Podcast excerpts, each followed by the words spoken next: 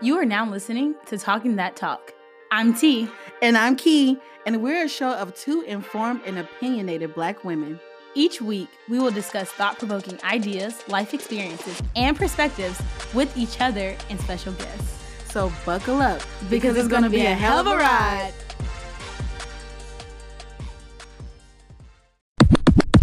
This time on Talking That Talk, I just had like what looking back was a very deep dark depression. But um I hate to sound all corny, but like that is what really led me to really find my light and find just kind of like quote unquote the light um, just in life.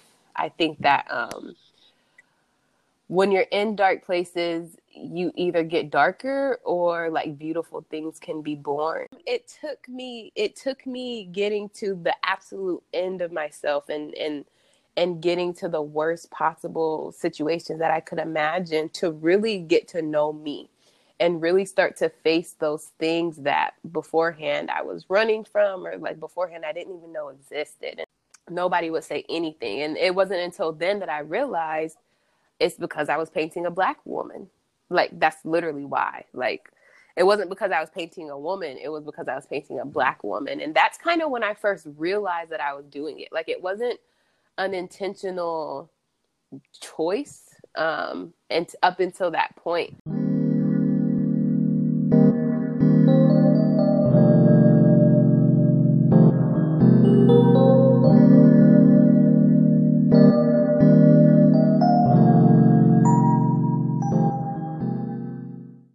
Hey, Key. Hey, T. How are you, girl? I'm doing good. I missed your spirit. Oh, thank you. thank you. I miss your spirit too. I've been needing some laugh. You know, things have just Me been kind of hectic. really, uh, yeah, girl. Working from home is actually no joke. So, you know, it's and working from home focused, during right? a crisis. Yeah, because there's just so much other stuff going on. There's so much uncertainty, but I've been seeing a lot of kind of like quotes and things on Instagram that just kind of talk about, you know, like you don't have to be super productive in the house because everyone expects you to be. You can actually just like take time for yourself, and that is perfectly fine. So, I've been well, listen, we always start our episode with a quote. So, what you got for me today, girl? Oh, well, I have a quote that perfectly describes some of the content of this episode. I think Uh-huh. being that we're, we're going to talk about art and activism and Mm. also the our guest Spencer's unlikely um, journey to art and like how she became an artist. So the quote reads, "I will not have my life narrowed down. I will not bow down to somebody else's whim or to someone else's ignorance." By Bell Hooks. Mm, I love that actually.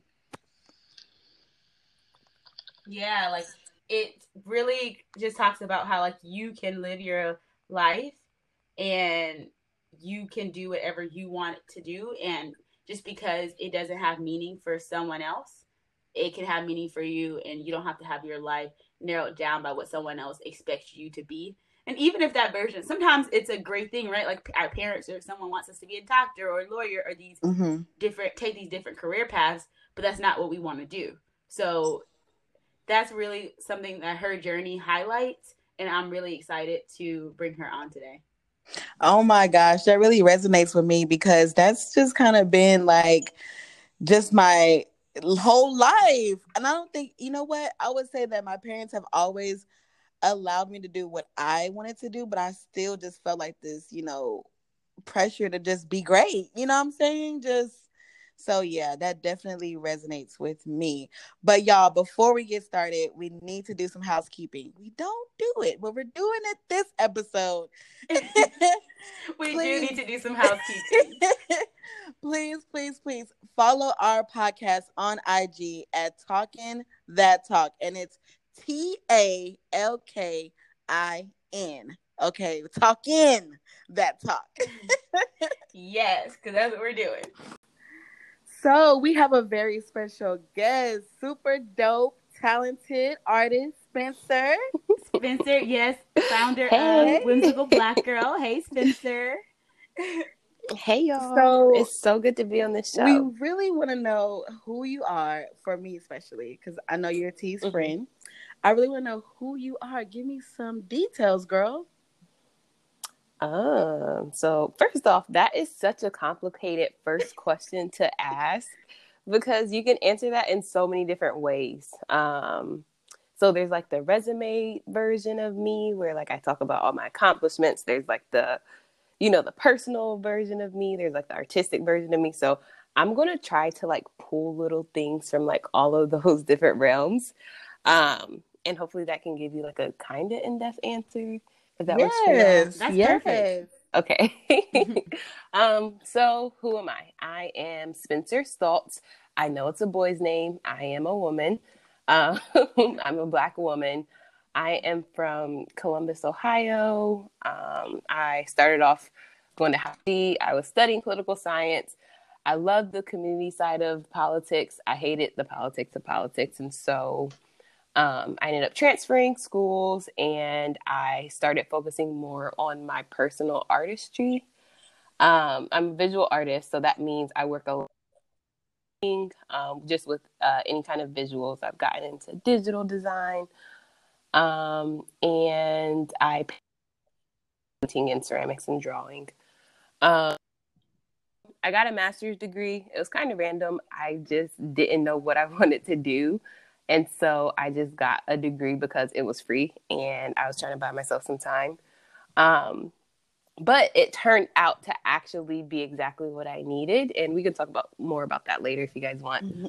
Um, so yeah, so my graduate degree is in Pan African Studies, um, and I have a concentration in Black visual art history. Ooh, And so yeah, it was cool. So what what started off as being something really really random and kind of like just doing it just because I didn't have the courage, I think I should say, to do what I wanted to do, ended up being exactly what I needed to do what I wanted to do. Um, whimsical black. So yeah, so Mhm. that's I'm a Virgo. I am very emotional and sensitive. And Oh my partially- y'all Virgos. Woo! yeah, so I mean, I but love we're the best. Virgo though. I love you. a good Virgo. I'm not gonna lie. I love a good Virgo. I mean, everybody does though. Like, and that's not to be cocky, but like, one thing I realized is that Virgos get along with Everyone. everyone. Like Yeah. every, there is not a sign that Virgos really like clash with. Like, we even vibe with Scorpios, and y'all they know some Scorpios are like.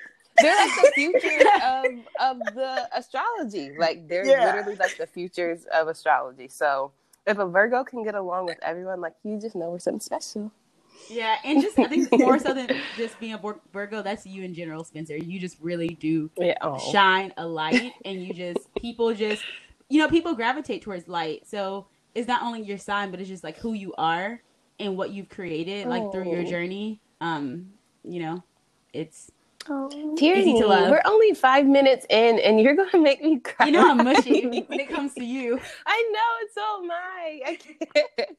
that I mean, honestly, I I mean, I don't even know what to say back to that. I think um, that's that's always something I've wanted to do is kind of be a light. Um, partially because I think I've always needed a light and never really, you know, had a light Mhm. or found a light. And so I think that um, I'm realizing that most of my life, uh, not just professionally, but even just personally, it has been like becoming what I always wish I needed, or like, you know, what I see is just kind of missing in the world. And so, you know, that touched my heart. I don't know if you can feel it all the way in Cali, but my heart is like oozing.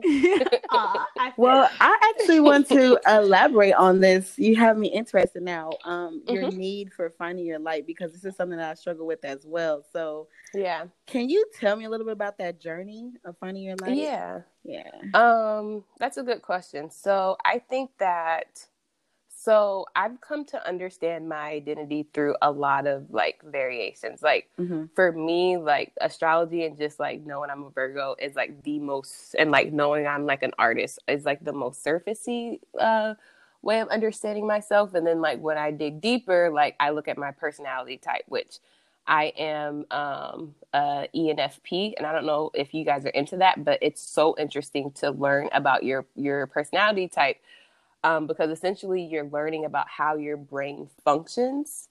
Um, this is all really random, but I promise it's going to come together.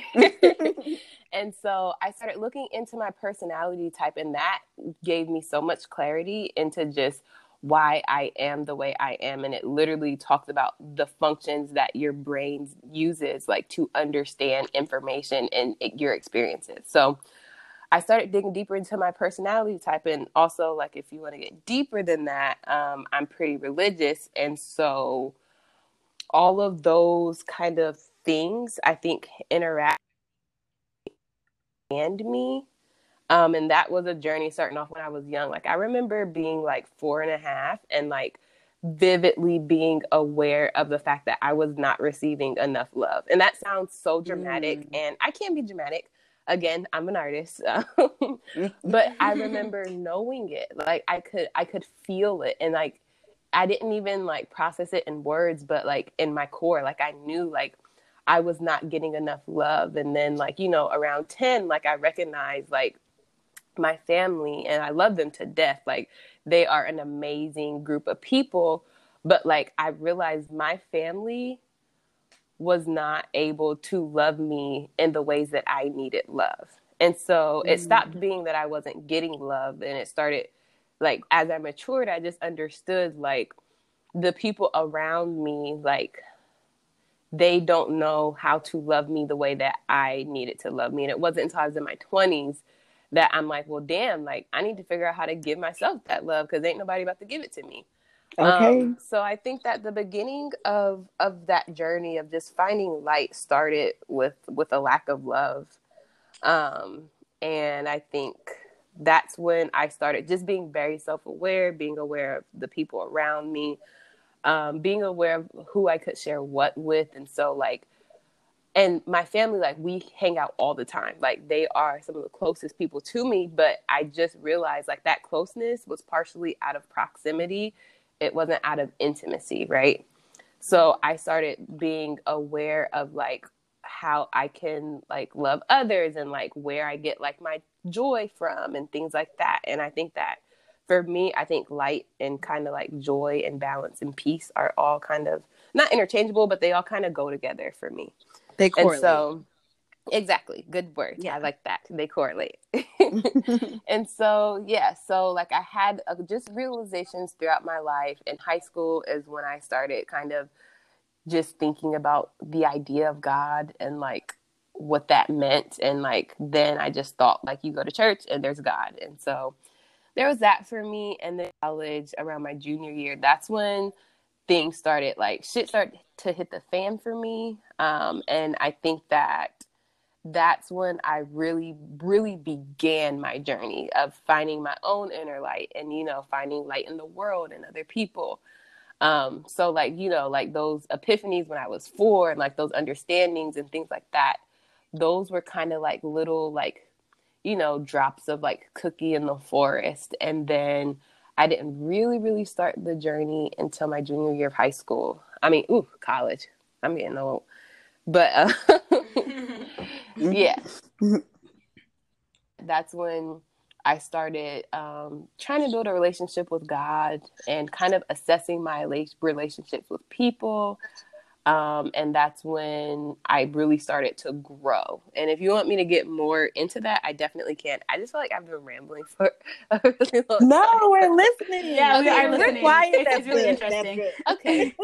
okay. Well, thanks, y'all. But um, yeah. So so junior year of high school. I mean, damn it, college. junior year of college. That is when um literally like my whole world kind of shifted for a lot of reasons. Um, the first thing, so like you know, like I went to Howard. It was the best H-U? choice. You, you know. know. and so it was the best choice I think I could have ever made.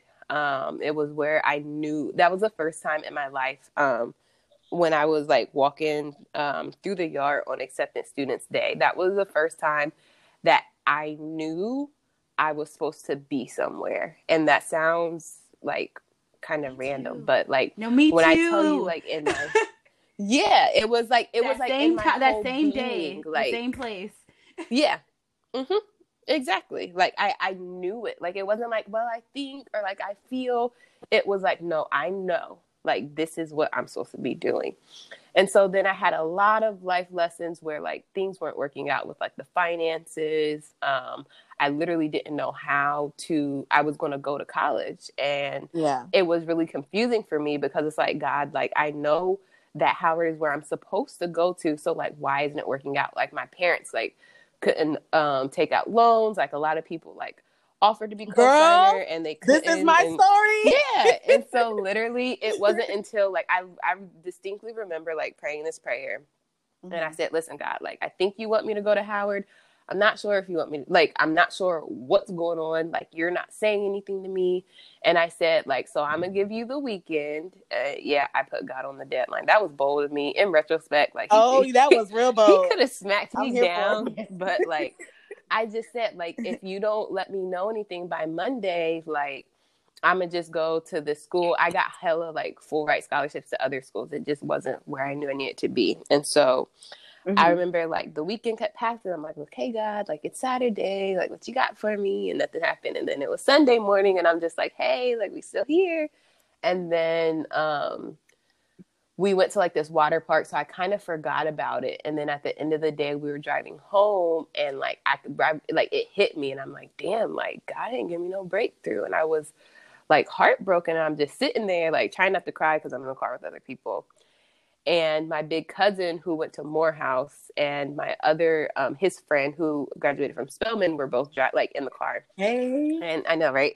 Yeah. well, long story short, and I don't mean to be like too preachy, but long story short, um, on that drive home, this girl who was maybe like 25 at the time, um, she offered to co-sign for like a $25,000 student loan God. and um listen literally Mhm. and she was saying like and it was like the last minute it was like that last like do or die moment and like he came through and um the reason why i mentioned that story is because that is what started the whole inception like i feel like it's been like an epic adventure of just like my relationship with god and it's been a journey um most of it a lot of it has sucked not most of it but a lot of it has also had the most Mhm. beautiful parts in my life but i mentioned that because that was the first time that i had like an, a direct like experience for myself with. Right. And that like i moved on to kind of live my life like not literally like that but live my life where it's just like all right like you got me and like i want to make sure i'm always in your plan Mm. and the reason why I mention that is because, like, so my junior year of college, um, a lot of stuff was weird. Like, I was like kind of not feeling like drinking and smoking anymore. And, like, you know, but like all of my friends kind of partied. So I was in this weird space. And, um, and like, I remember like my French professor, like, peer pressured me to study abroad. And, like, I've been taking French since I was in kindergarten. And so, um, he told me like there's nothing else you can learn like there's nothing else i can teach you like you can't learn anymore in the us like you need to go to france and you need to speak the language and that's the only way you're going to keep progressing so that was another whole experience with god where it's just like literally it was like a miracle how that all worked and then on top of that like i was getting paid to live in france which like what What? but in order Awesome. to i know right but in order for that to happen like i technically had to transfer from howard and um, technically be a student at syracuse university through their su abroad program and so the plan was i was going to technically be a syracuse student for that semester and then just transfer back to howard for the spring semester because i was studying abroad during the fall semester. And um, i remember being there and like they gave me my financial aid package and they literally were just going to pay for the rest of my school. And um i remember like thinking like well i'm still going to go back to howard. Like i'm not going to syracuse. Like who even heard of syracuse before? And then like um my mom like who was taking out just thousands and thousands and thousands of dollars in loans she said like i'll support you with whatever you want to do if you want to go back to howard i'll take I just need you to pray first. And so I prayed, and literally, I heard God say, Go to Syracuse. And I was just like, Oh, no, no, no, no, no. That can't be you. Like, if it is you, you must be tripping. like, no. Like, I'm a junior. I got one more year left. Like, like, no, no. And so, uh, with that, like, I just told him, like, if this is really you, you're to have to give me some crazy signs. And then he just started giving me sign after sign after sign. And I don't want to ramble too much, but all of this is really important because all of this led to me transferring to Syracuse University. And um, if you don't know anything, Syracuse University is a PWI D1 school, big on sports. It's in the middle of nowhere, New York, like New York State. It's way upstate. Um, it's closer to Canada than it is New York City. And when I say it's the middle of nowhere, like I promise I'm not being dramatic. Um, it's literally the middle of nowhere. Like the sun rarely shines. It's just a dark, dreary, terrible. Now you see why they paid him. Like, you see why they paid you to come there. exactly, exactly. they gave me hella bands to be miserable. Um, and I can I can honestly say like transferring to Syracuse was some of the darkest and lowest and just worst times of my entire existence. Like it Yeah. has been um yeah, it was it was bad and it was hard. And I think that um I don't think most of the people who know me could really understand like how low I was and I was just in such a bad place and I mean, you know, you take the the culture shock of going from Washington D.C. to like very rural New York, and then you take going from like you know a prestigious HBCU to going to now a PWI. Like there were all these factors that I didn't realize, and then you take like you know like the fact that I'm black and like I get vitamin D from the sun, and like in Syracuse, the sun shines for maybe three months out of the year, and after that, it's overcast. So like I just had like what looking back was a very deep dark depression. But um I hate to sound all corny, but like that is what really led me to really find my light and find just kind of like quote unquote the light um, just in life. I think that um, when you're in dark places, you either get darker or like beautiful things can be born. And Yes, um, we're quoting that. it took me. we're quoting that. But um it took me it took me getting to the absolute end of myself and and and getting to the worst possible situations that I could imagine to really get to know me and really start to face those things that beforehand I was running from or like beforehand I didn't even know existed. And so um started going to therapy just because like I literally didn't have anything else to do. Like I started like do like my grades every single semester since I was here. Um and like you know my family's super proud but like i don't think they understood i literally had no friends and like i had to try so hard to make friends like and it just never worked and like i think it was i was meant to be alone but at the time like it really hurt and like Tierney can understand this but like key i was like a social butterfly and i like yes. i'm very extroverted and i just love people like i love people and i love to love people And people And love you. so- So like, well- what, what's wrong with them?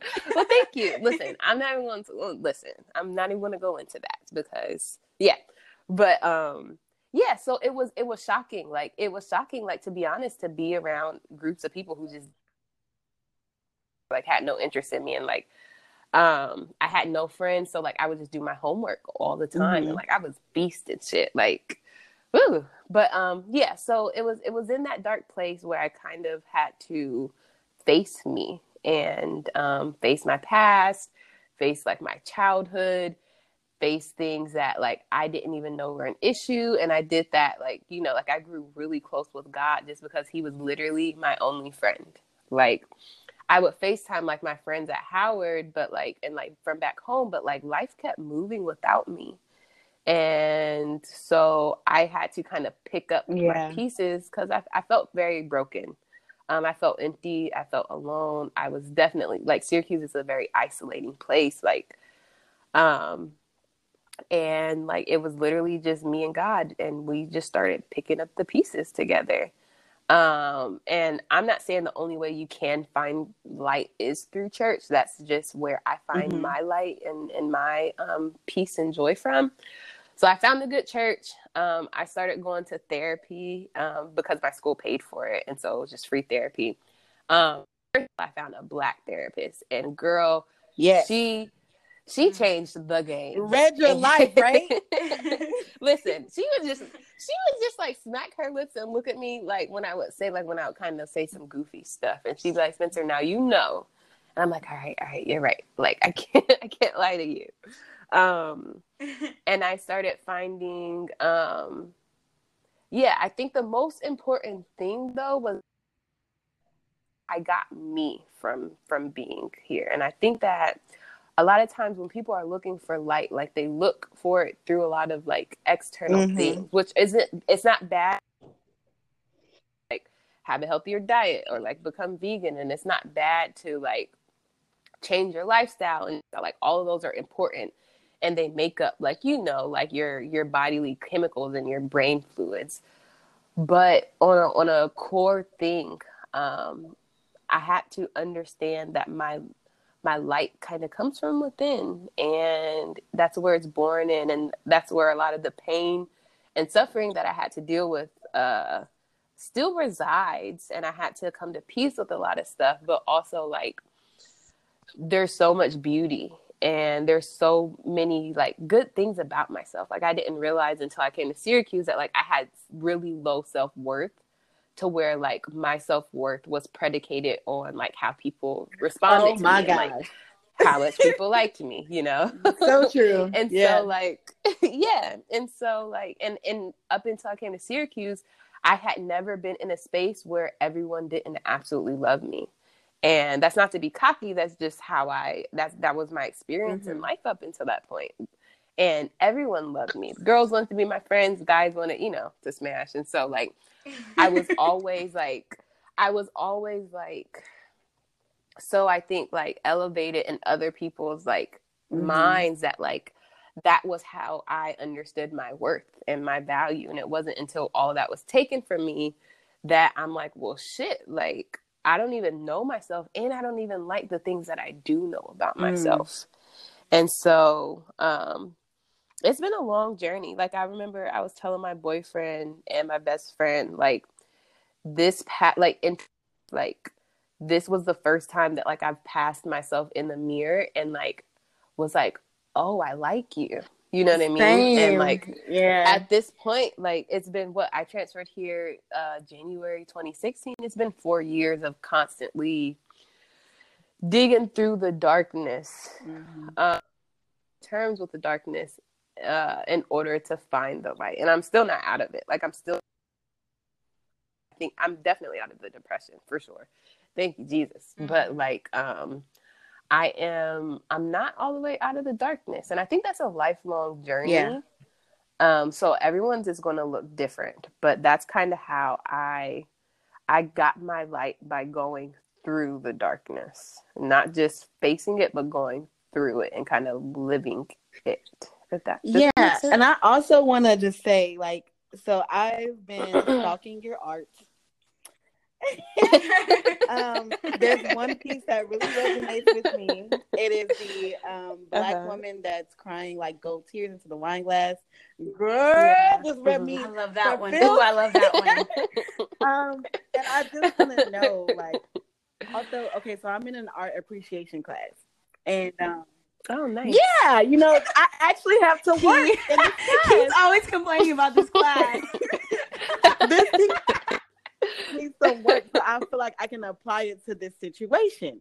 Um, I noticed that when I'm appreciating your art, I see a lot of light there, and mm-hmm. um, I guess I really want to know what inspires your artwork and like the the women that's in your artwork. I'm like, are these like her friends, family? Like, where do you get these images of these women from? Yeah, um, that's a really good question. Um, first off, thank you. you just make me feel super special. I love when people like enjoy experiencing my art and mm. I I like to say experiencing versus like looking at it's an experience um because I I it, and that's what I good art makes people feel like it makes them think and reflect and it kind of elicits some type of reaction even if it's a bad reaction. And so um that particular piece that you brought up actually a client of mine she saw like a digital design and she wanted me to recreate it and put my own spin on it. So that's what i did for that one. So that one it didn't all the way i'm sorry i don't mean to disappoint but it didn't all the way originate from me because she came to me with an image and wanted me to kind of add my flair and recreate it that in my own touch way. did me wonders though um but yeah. Thank you. I try. I definitely try. But um most of my art it's either me um sometimes it's my friends like I kind of pose them or other times like I'll literally just see an image and then like my brain like will create a painting and it's like this this thing like I know why artists are a little crazy now because you literally see things mm-hmm. like in your head like you see things. And that's where you know beautiful artistry is it, is made from like you see things in your head that don't exist.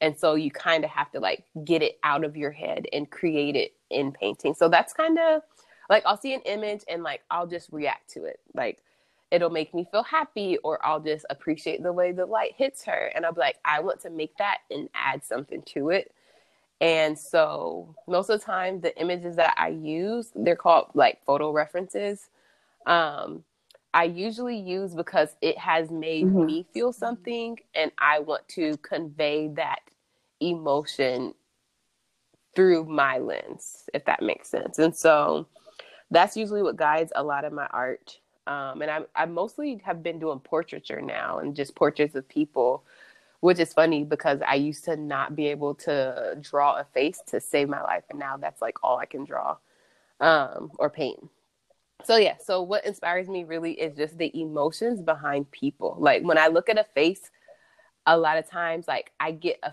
feeling from people like just people so like my mom used to always tell me like you have such a discerning spirit and like there are times where like I would see someone's face and I could not Ooh. stand to be around them. Like it sounds, yeah, like yeah, and like, but it's real. And like I literally could not. And like you know, now that I'm more spiritual, I realize like there's something in them or with them or around them that like my spirit doesn't sit with.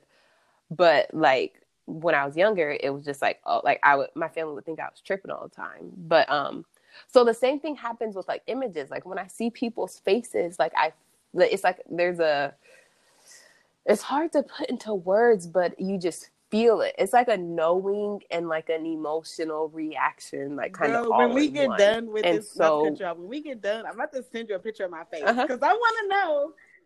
Yeah. what do you see? right? Like, like, how does it make you feel? Actually, Spencer, um, it's so funny you said that key. That's so um, funny. Spencer's doing like a commission painting of, uh, that involves my face, so I'm really curious to know um, yeah. how she ends up. Which I'm it. so scared of. I'm so scared to do really? that because it's you and your siblings. Yeah, because like, well, first off, Tierney, and I'm sorry to go into like a Tierney fest, but like, when I say like you just like not just your face, but like it's more so like your essence or like your being, like it literally makes me emotional, and I don't know mm-hmm. why, but like actually thinking of you and who you are, like it like makes me tear up a lot of times. And like I don't know why, but you've always had this reaction to me. Like I remember like when like I first met you and like we were like in the same organization and I had one conversation with Tierney and I was just like I told all my sisters like don't even don't even talk to her. Like, don't talk to Tierney. You have no reason to talk to Tierney because is mine. no, she's like, serious.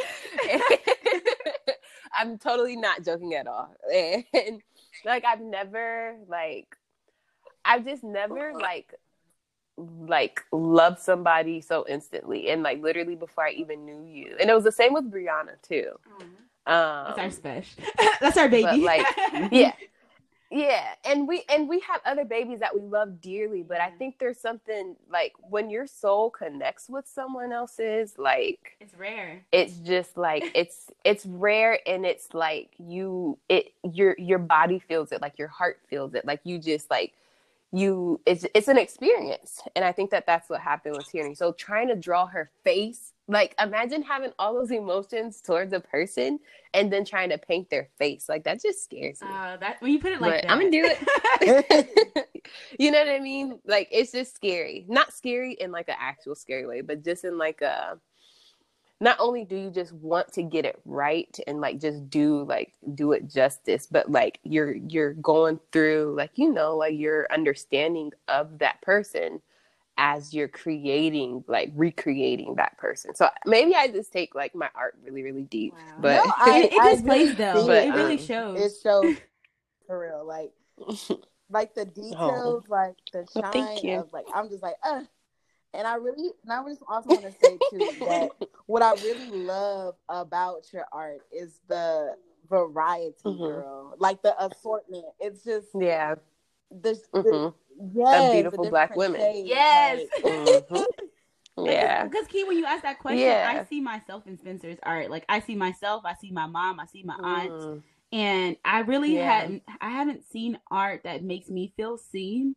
The way, like I ordered a Mm. shirt from your um your company, and it's a it's a woman. I can't tell if her her hair is in braids or locks, but she's just kind of like sipping on Mhm. some tea. And it just made me. Yeah. It just made me feel like that's just me on a shirt because that's just that. That's literally how I just, I just be chill- chilling on tea, and you can tell she's like thinking about something because because you know black women we just have these faces or my face I can't really always Mhm. control my reaction to stuff and that's just how I, like your art makes me feel seen and like I, it just makes me curious Yeah. like had you seen art like that or what made you decide to start painting faces that like like this you know So that's a good question. Um, up until I transferred to Syracuse, I really didn't paint people like ever. Like I just I felt like I couldn't. So most of my art, and I'm looking at it on my walls right now, it was a lot of landscapes, it was a lot of buildings, like nature, drawings. Like it was never or like items or things. Like it was never people.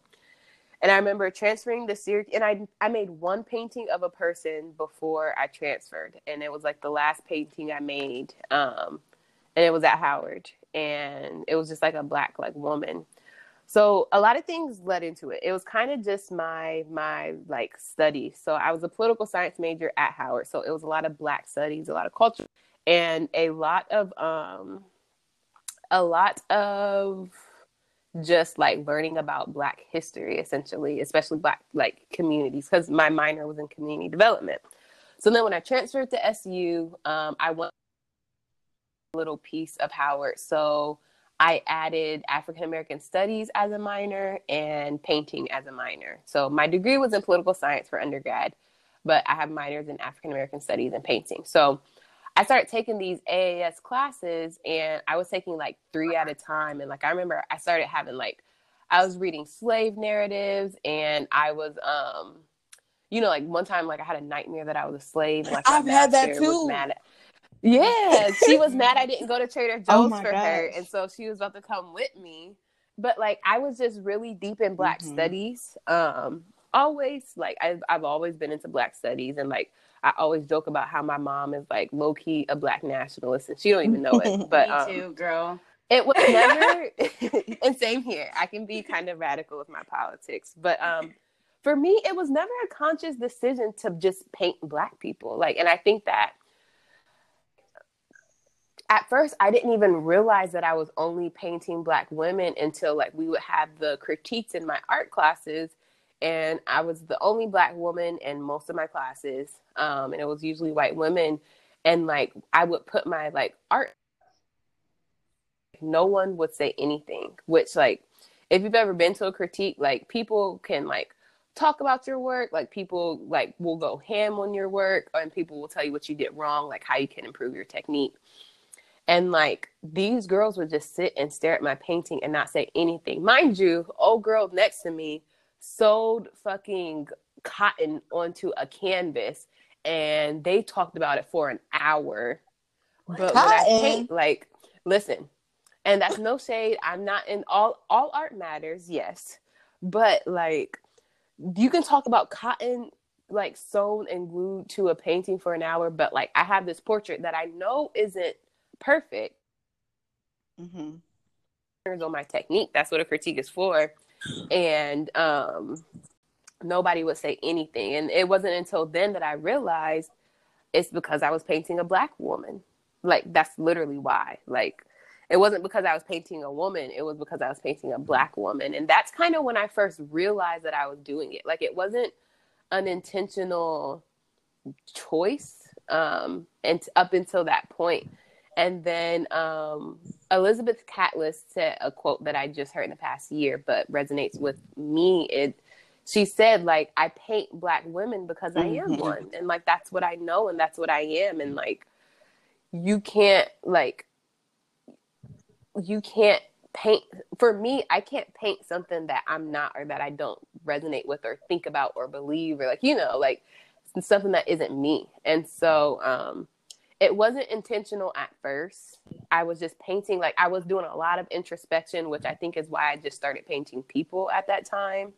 Um, i was facing a lot of my demons. I was taking a lot of looks at myself and so i started off painting a lot of self portraits um, but my second semester at syracuse when them girls would never comment on my art and it would piss me off because like no like i'm not going to call them racist. I don't know what they are but it pissed me off because i'm like a painting of a black woman sitting and smiling makes you this uncomfortable like so i'm gonna make sure y'all are uncomfortable every time i do this critique right? like okay. and i was being I, for the rest of the year exactly and so like it kind of was me like not being petty because but it was just like I couldn't understand how like it, I could see if it was a a black woman who had just beheaded a white woman and like there are paintings like that but it was literally a black woman sitting calmly in a cute little dress like staring off into space.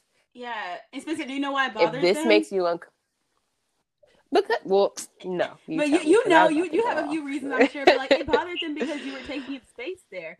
And like and not only that exactly but, like, your painting were qual- was quality and you could have benefited from critiques of course we all can and they they didn't want to like give you the satisfaction of being there and taking up space. And of course there were other ideals. You said they weren't racist.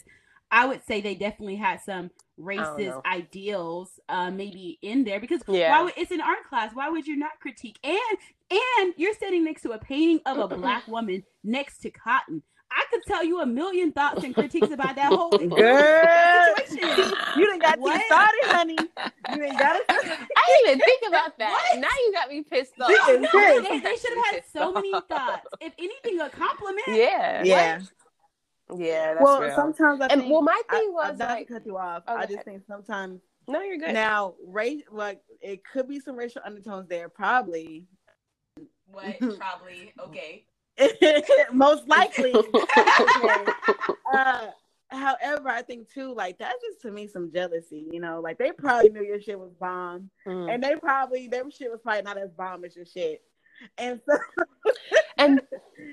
I was thinking about yeah. that, and I was thinking about that, but y'all, like my first portrait, I'm not even gonna hold you. Like it was trash. like it wasn't trash. I want to see like, your first portrait. Just based off of, I'll send you a picture. But like just off of like technique mm-hmm. alone, like it wasn't the best. It wasn't. And I'm not and I'm not like downplaying myself. Like that's just being straight up. It wasn't the best. And that's that it right there is what got me. Because I could see if I made a bomb portrait and they're just jealous, like I could see that, but I know it's not.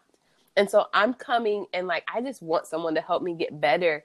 And their refusal to engage stung so mm-hmm. much because y'all are like you can clearly look at it and see that it's not as good as it could be and y'all won't even mm-hmm. engage it like you know what i mean like y'all won't even help me get yeah. better like this makes you so uncomfortable or this makes you feel whatever you're feeling to the point that you refuse to even engage it and that's what's if i just knew like i had a bomb painting and you know like they're just like well like it's i mean there's nothing you really could have done then that'd have been fine but like there's so much i could have improved on and y'all are just like you just won't you know like it it it filled me with then it like if you're a hater, like I you you know I can call it like that, but like I don't think it was that, and that's what really hurt me. You know what? I'm glad that we're here, like in this current part of the conversation, because I wanted to talk about artistic activism, and mm-hmm. you talked about here and um you're a poli sci major and yeah um for me and i wrote this down i feel like art gives us mm-hmm. perspective and it's a medium to reflect on ourselves and our surroundings okay yeah do you think that some there are art that's like also regressing us like not us as a people but like showing like the wrong image to people you know because like mm. when, when i when i think about art and like just um just like the different cartoons that they had of black people back in the day like you know there mm-hmm. are like museums that kind of hold that as art you know and i'm like eh, yeah that ain't art so mm-hmm. i think that there's a responsibility there as well um i have a lot of thoughts about that i'm so glad you asked that that's actually exactly what my graduate thesis was on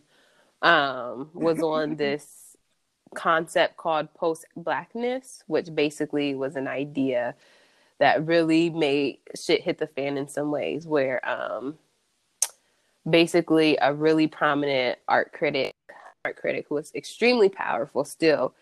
Um, her name is Thelma Golden, and she mentioned how like she basically kind of coined this idea where she um, we are now past a point in black art history where black art like basically carry the image or the weight of creating black people in a specific way in order to you know garner basically human mm-hmm. equality. Um and she coined that and she was saying that it's called post blackness because up until recently which i think it was it was the early 2000s um she's like it, there was this idea during the Harlem Renaissance and during the Black Arts movement, which would like coincided with the Black Power mm-hmm. movement, where um, there were a lot of heavy hitters pushing the idea that Black art needed to uplift Black people and Black art needed to portray specific types of people, um, Black people, and portray Black people in specific types of way so that Black people could essentially, so that the blackness could only be portrayed, right? And so that, and so that essentially, especially during the art was used in a lot of ways to to vouch for like hey guys we actually are human. Like we're mm-hmm. not three fourths of a human or like we deserve to vote because we can make art. Like you know what i mean? Which completely understand that but think about that concept in 2020 and think about how problematic that is that artists are restricted to only creating art a certain way because white folk what can't imagine a black person you know yeah. It's a complicated conversation with museums like museums like kind of walk on the line of being politically correct and setting the trends with also pushing the boundaries and like i'm not sure what cartoons you looked at but like museums are intended to steward history more than they are to to you know pat people on the back and i think that some museums do this differently than others but the cartoons you probably saw which are probably extremely problematic like they're part of history and so then you you get to the conversation that that is just like what parts of history are we going to acknowledge and keep mm. and like what parts of history are we going to pretend like never happened mm-hmm. you know like so they're basically so, necessary essentially to remember or remind us of i think so yeah yeah and i but i also think that like when you're when you're engaging the parts of history that you would rather forget like you mm-hmm. need to do that with the utmost respect and care especially with Black stories in America because I think that, ooh, I'm about to rant, but um, like a lot of museums where they mess up, and I'm not saying a white curator cannot curate Black art or cannot handle or tell these Black stories, but like that's literally like have like in a lot of ways, I personally believe that it's like having how do I say this without being um, without I just, you know, like if I'm ever a curator, like 10 years from now, I just don't want this podcast to like bite me in the ass. And so I'm trying to choose my words really wisely. Um, okay, so a white white person can't tell black stories, but I think it calls into question how well, like you know, black stories mm-hmm. are told, and whether they're doing that with honor and integrity, whether they're actually listening and hearing and things like that. So the art world in general, there's a lot that comes into play where just like there's still debate about um, the role a curator should hold, like the role an artist should hold, and the role that a museum in general or art gallery should, should hold. But essentially, I don't this should be I don't think art should only have to be about black goodness or black mm-hmm. beauty. You know, like I think that in order to normalize blackness and in order to understand the humanity that black folk have always had not all blackness is yeah, yeah, like and i'm not talking about like surface level but blackness is some like you know like there's ugliness in everyone mm-hmm. and i think that holding black folk to this inhumane and impossible standard is problematic and i think that um it's impossible it's impossible to keep up with that image because it's not real yeah i think you're you're and, you're like hitting the nail on the coffin because i think it's just it's also like we need to tell those other stories as well. So, you know, mm-hmm. I get mm-hmm. where you're coming from 100%. Yeah, yeah, me too. Something that you, this something along what you just said that brought up something for me was um, with, you know, white artists curating black arts and just how that, that is definitely possible because, you know, mm-hmm. artists can see things how they see it. But also, I think that mm-hmm. black artists cure probably curate black art better. Actually, I'm not trying to uh, be a curator, so I'm just saying. Oh, definitely. So it it, the shading, girl, the highlight. But yes. I think black, I think black artists can curate black art better. And I'm not in the art world, so correct me if I'm wrong. But I think that we have this black experience, and we understand mm-hmm. and know our humanity, the good and the bad, mm-hmm. better than anyone ever could. Yeah. Any art curator who's, who's studied it for 150 years more than that person could know it because there's something in the experience that you just can't sit from the outside mm-hmm. and just yeah. understand immediately.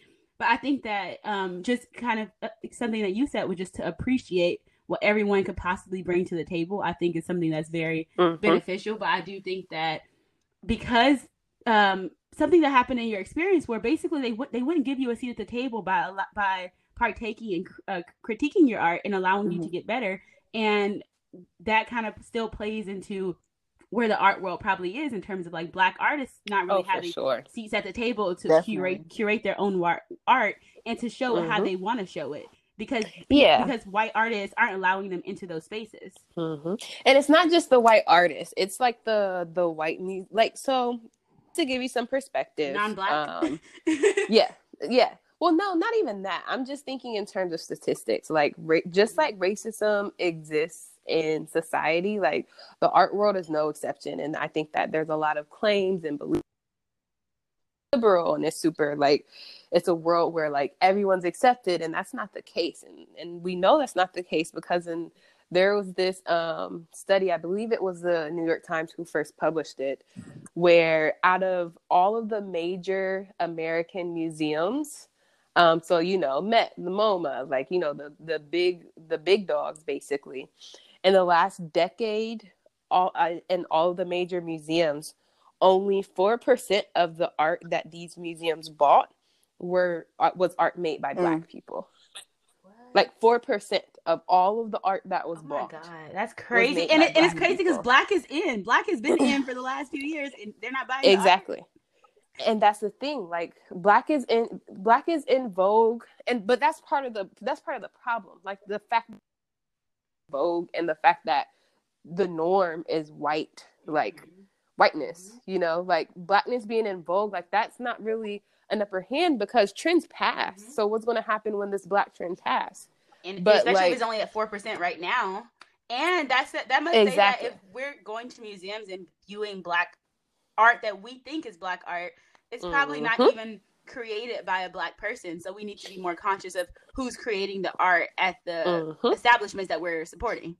Exactly, and that's it right there. And but it's also a double edged sword because if you aren't supporting certain establishments, just their audience is not going. Like if you're not demanding something, you know, like museums are also kind of like a supply and demand. Like they have an audience, and um, you know, a lot of their art kind of engages their audience. And so, if their audience isn't Black folk, why would they need to buy Right. Black art, or why would they need Oh, I to see. showcase Black artists? Like We need to write letters and necessary emails for them. I will be And- at the Museum of Fine Art when it opens up at the door. and I will- also that's real and i mean but and then that gets complicated because there's a whole board of directors that like you know is inaccessible and so like it's it's like america like Yes. the museum world is just like america like just like everything in america america um and so and i'm not trying to complain but just to just i just want you to get some insight into just the way the art world functions um because out of that 4% of artwork like made by black artists even less of that was a black woman Mm. you know like that was Ooh, so true. And so um and to kind of bring it full circle to your question about like why i create the art i create like Tierney is a grown woman and for the first time she's seeing art that just makes her see Mhm. herself that just makes her feel Mm. like seen within herself and her core being. And so part of why I only of just like that's just I just didn't think of it. And now I am very intentional where I only paint black women and I have no plans and no intention anything other than a black woman. I might paint a black man with a black woman or like paint a black man admiring a black woman. And it's just because like not even just to like reclaim my time and take up space, but really just because like in a lot of like in history, like up until very recently, like the art didn't not saying it didn't exist, because it definitely there has always been black women in art, especially, you know, like they were the maid servant, they were like the the things like that. Um, but I just so normal to where like when our kids are born, there aren't any more Tierneys or key. You're you're seeing black art and you're just now seeing art that that resonates with you or where you can see it or your family or your life reflected. Like I want there to be so many pictures of black women that it's a normal thing to where like our Mhm. kids aren't even thinking like, oh, that's a like because it's it's because everything is so saturated with it. Does that make sense? Right. Um, yes, and we're gonna so- saturate the world with your paintings. Yes, whimsical black girl. I want to talk a little bit We're about trying. Whimsical Black Girl, just a little bit. I want to know yeah, what is sure. behind the name. Where do you get it from? And yeah, Yeah. just your mission and everything. hmm Um, that's a that's a great question. So, um, Whimsical Black Girl. Right now, it's an online platform.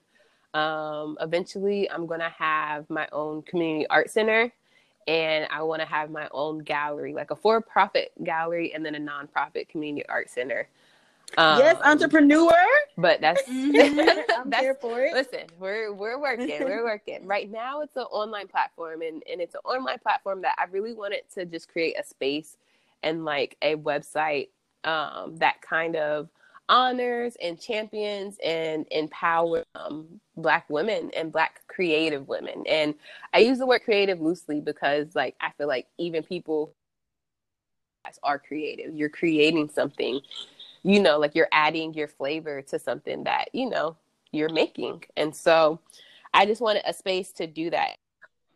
Through like I guess my three pillars, which is through um promoting creativity, promoting authenticity, and promoting connection. Um, Mhm. So the creativity part comes in with like the art and the things that I produce, and I also have two. The nonprofit sector, I have like kind of creative initiatives um, to just um, give back to Black communities. Um, and then the connection part, I'm still working on. I've had a few ideas that I'm really excited that I can't all the way talk about now, Mhm. but um, just like connecting other Black creatives together is something I really want to Mhm. do. Um, and then authenticity is just kind of like a personal thing where like where I've just learned, especially being in Syracuse, that like I have no hope of success unless I'm being all the way me and like being transparent and being and I am when I am me the most, like that's when things just work right. Um, but also like I, I feel like I can't really have true success if it if it's not me doing it or if it's not success in a realm that I really value. And so really pushing for everyone to just to kind of embrace themselves. Um, and we're working on how that translates into practice. But yeah, so that's what Whimsical Black Girl is. Um, not only do we sell art, but eventually um, I'm going to offer like art classes and things like that. But soon come. I'm things are kind of in transition because I'm preparing to move, and so it's a lot going on. But um, the name Whimsical Black Girl.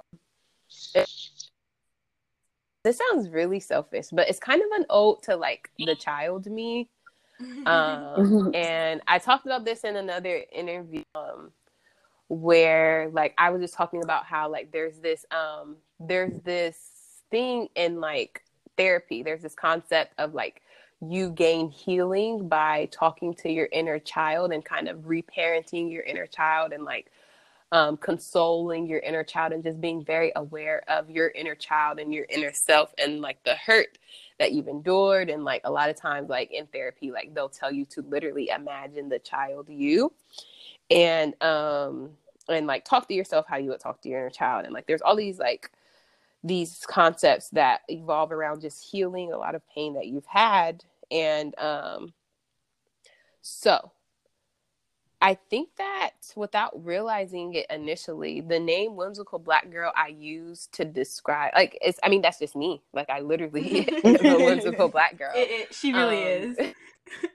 and um but I didn't realize it until I started thinking about it like that was me kind of giving an ode to like my inner child and a lot of like my artistry like a lot of my artistry um how do I say this me being an artist has been a huge shift. I started off as a political science major, and it's not like I was creating art and doing politics. Like I was, I thought I was going to be a politician. Like I was volunteering with local government.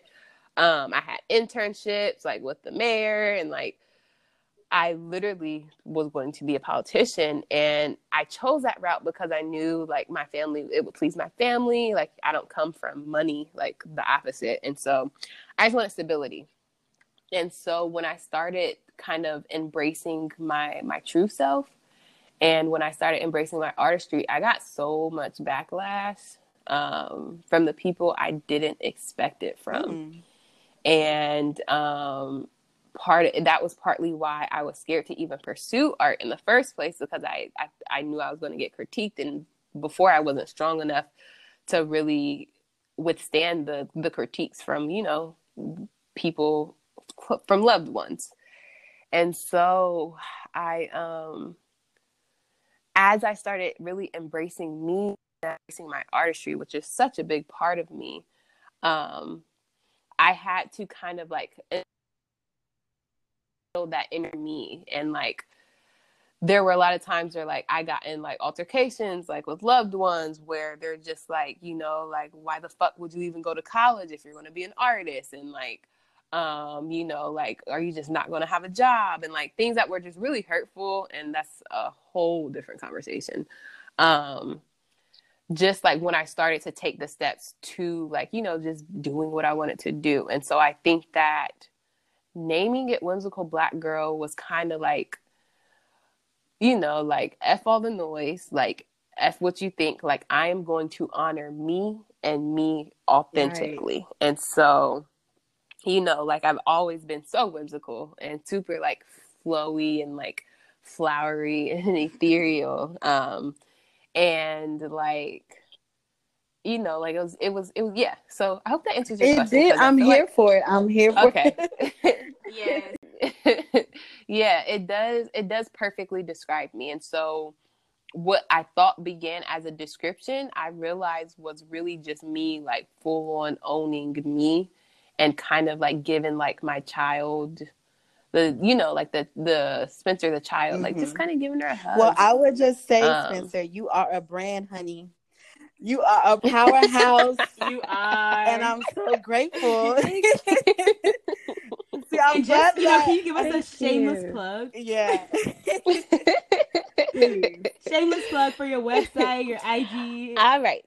Yes, yes, yes. So you can follow me. Um, like we talked a lot about whimsical black girl so my website is www.whimsicalblackgirl.com my instagram is whimsical black girl um, my Facebook business page is Whimsical Black Girl. So just get all up in the black yes. beauty. And then my personal Insta- Instagram is um, Spencer L'Oreal.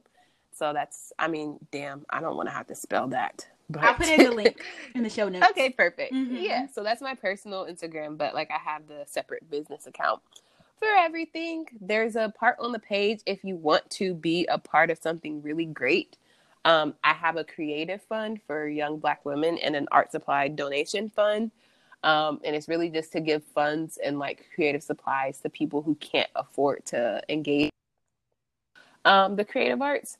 And so, if you want, you can donate money. You can donate um, what's that stuff called? Art supplies. you can donate anything if you want, and we're gonna really start pushing that in the next few months. But yeah, if we're shamelessly plugging, let's plug yes. away. Yes, we are. And also, I want to add, uh, as a shameless plug to uh, whimsicalblackgirl.com, you can also mm-hmm. find mm-hmm. puzzles, journals, art. Well, 1st mm-hmm. of all, mm-hmm. excuse me, uh, you can find art by Spencer.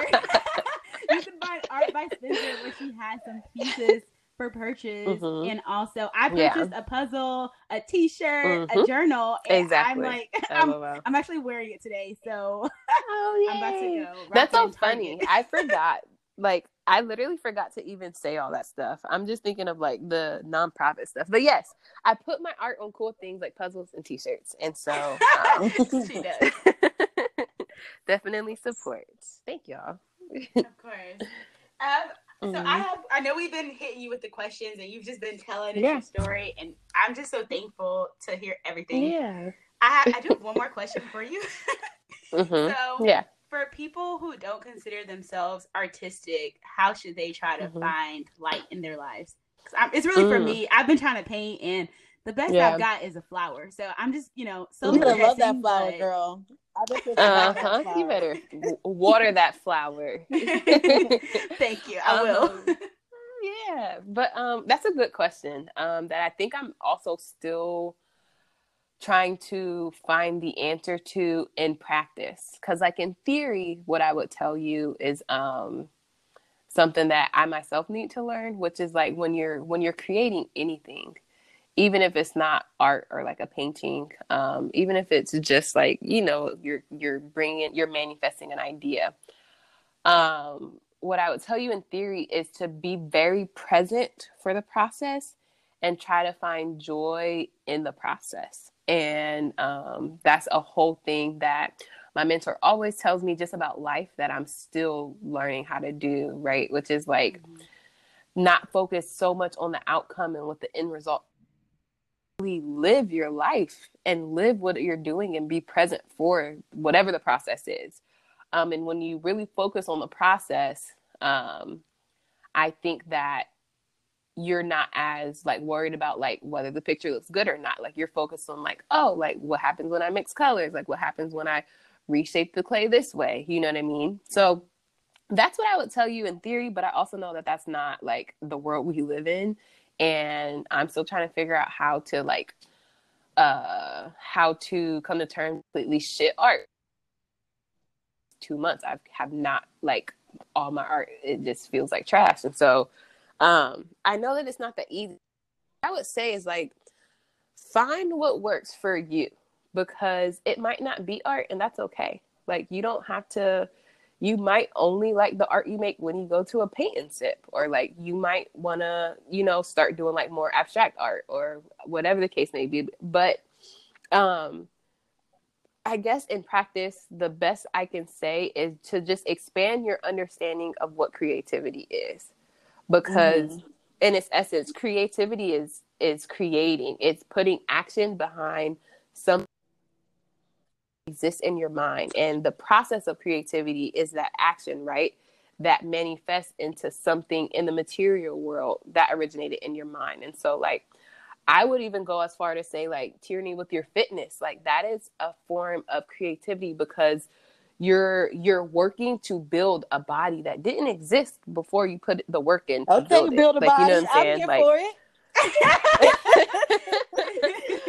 but it's it's real yeah, you it's know so like real. you're Yeah. you're taking like an idea of like a level of fitness you want or like even like the way you want to look and you're you're the process of working out working towards you know like the goal and like yes you have the goal in mind but also like that process is what you know is the most important part and that that goes to everything like not just making art you know it really does like you know you can apply that to life but um even just with a podcast like yes ideally you guys want to be able to like have hella subscribers and maybe even monetize it but like what's most important is really being present on these calls and letting these people you talk to change how you understand things you know what i mean so like Mhm. really focus on the process because all of these processes like the process of creating a podcast like that's a form of creativity and connection and community building and so yeah Uh, i would i would say focus on that I love that. Actually, it's so funny that that that was your key piece of advice because you know in my engineering training, one of my really good friends would always Mhm. just tell me like, "Love the process, love the process." And here we are, Mhm. process engineers, and I hated being an engineer. Uh-huh. I hated it, and it's like love the process, and it's really something I've also just tried to take with me to my life because just being like. You know, Yeah. away and getting a degree that I don't necessarily like. I love this degree program, but do I love being here, not not making money? No, Mhm. but I'm trying to like, you know love Yeah. the process. So it's it's true. It's it's cool to find to think that we could find creativity and other things that may not be Mhm. art. Because let's face it, my flower is probably not getting. Well, I was gonna better. also say, I was gonna also say, say in this art appreciation class, I have learned that anything can be art, girl. It will be a rectangle. Mhm. It will be a little Yeah, a red sure. rectangle, and they're like, "This feeds da da da," and I'm like, "I don't see it. I don't see it." and that goes into a whole nother conversation of like politics of what constitutes art and can we say like which I have my opinions, but again, you Girl, know, I just want to know I- before we go. Do you really consider that art, Yeah. like for real? Like, no, keep in mind she's trying to be a curator, key. So, okay, can't be okay, blowing her cover. No, no, no. I'll be honest. I'll be honest. Blowing her cover. so realistically speaking, what I will say is that like my nephew, right? Like my nephew is five years old. He's the best person to ever exist on this Mhm. earth.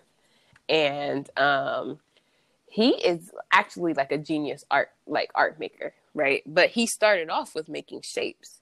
And I will never tell my three year old nephew when he was three at the time that what he created with paint and paper isn't art. Like I will never tell him that. Partially just because he's grown and like he's actually a really dope artist, but also like art is the result of creativity, which is the result of just creating something. Like I said, and I have a very I think abstract approach to art where like when you're taking an idea that only exists in your head and you're using these materials to make it, that's Mhm. art making. okay. Wow. Um, so I think, but I also think there are different levels and different.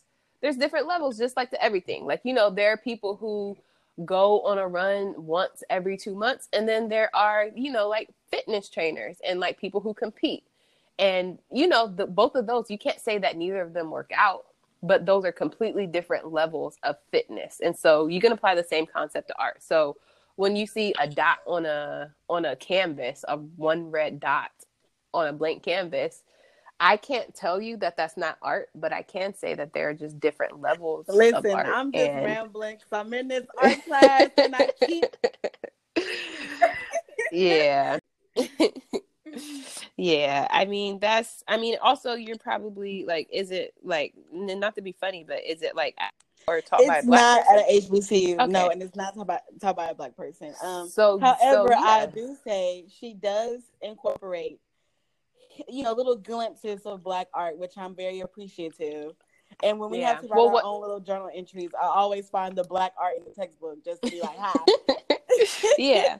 Well, what I will say to that is that like just like different like communities and cultures have different values. Like yeah. You probably have a definition, an understanding of art that is um, you know, Eurocentric art making, Eurocentric uh contemporary, like, you Right. know, in vogue practices. And so just take it with a grain of salt and like what yeah, because I, yeah, we we've been talking for hours, so I don't right, right. I'm like, I'm gonna walk away here, from this but- like, okay, I am an artiste. Yeah. We're gonna You put it on the table. We'll put it on the table. We'll table it. Yeah.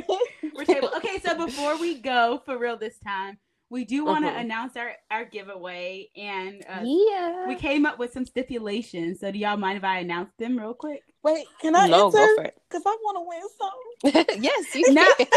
no, you can't Oh, no. You're a host. you can't answer. I'll, I'll buy you something from her website. I'll mail it to you, but you can't enter our giveaway. Okay. So here are the rules. There are three rules for the giveaway. Are y'all ready? Yeah. Mhm. Okay, so the first rule is the per- the person must follow at whimsical black girl, which we'll Mhm. we'll put all the links in the bottom. The second thing you must do is follow at talking that talk on Instagram.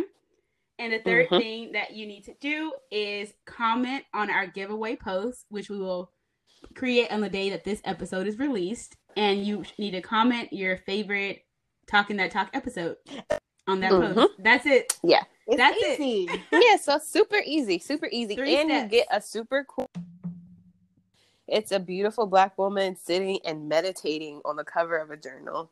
Um and so yeah, so like it's a really simple way to just, you know, get your quarantine meditation. and get some on. free art by Spence. Like, well, Exactly. exactly. And you can't. I couldn't think of anything better to give a person. So Girl, can I go tell Oh. my mom to get into right now? she is cheating. Okay, so all y'all into the giveaway. We're gonna put it into a a random processor, and whoever's name it mm-hmm. spits out, it better not be Kiara's mom. Okay, She can enter as long as Just she doesn't kidding, give her, guys. her notebook to Key. I'm a jokester. No, she can enter. she supports. That's funny. Well, Spencer, we want to thank you for coming onto our show. We're so happy to have you, and you really shed light on so many different things that I hadn't even considered. and I need to go use my journal to meditate and reflect about my life now. So thank you. well, thank you for having me. I really like honestly, I'm an external processor, so I love talking to people cuz it helps me get my life. So thank y'all for having me. I love this show and I just love, you know, what y'all are about. So feelings Aw, mutual. Shucks. Thank you. All no right. Well, problem. This has been Talking That Talk. I'm T. and I'm Key. and I'm Spencer. Peace. Bye. Bye y'all. Bye. Thank you. Mhm.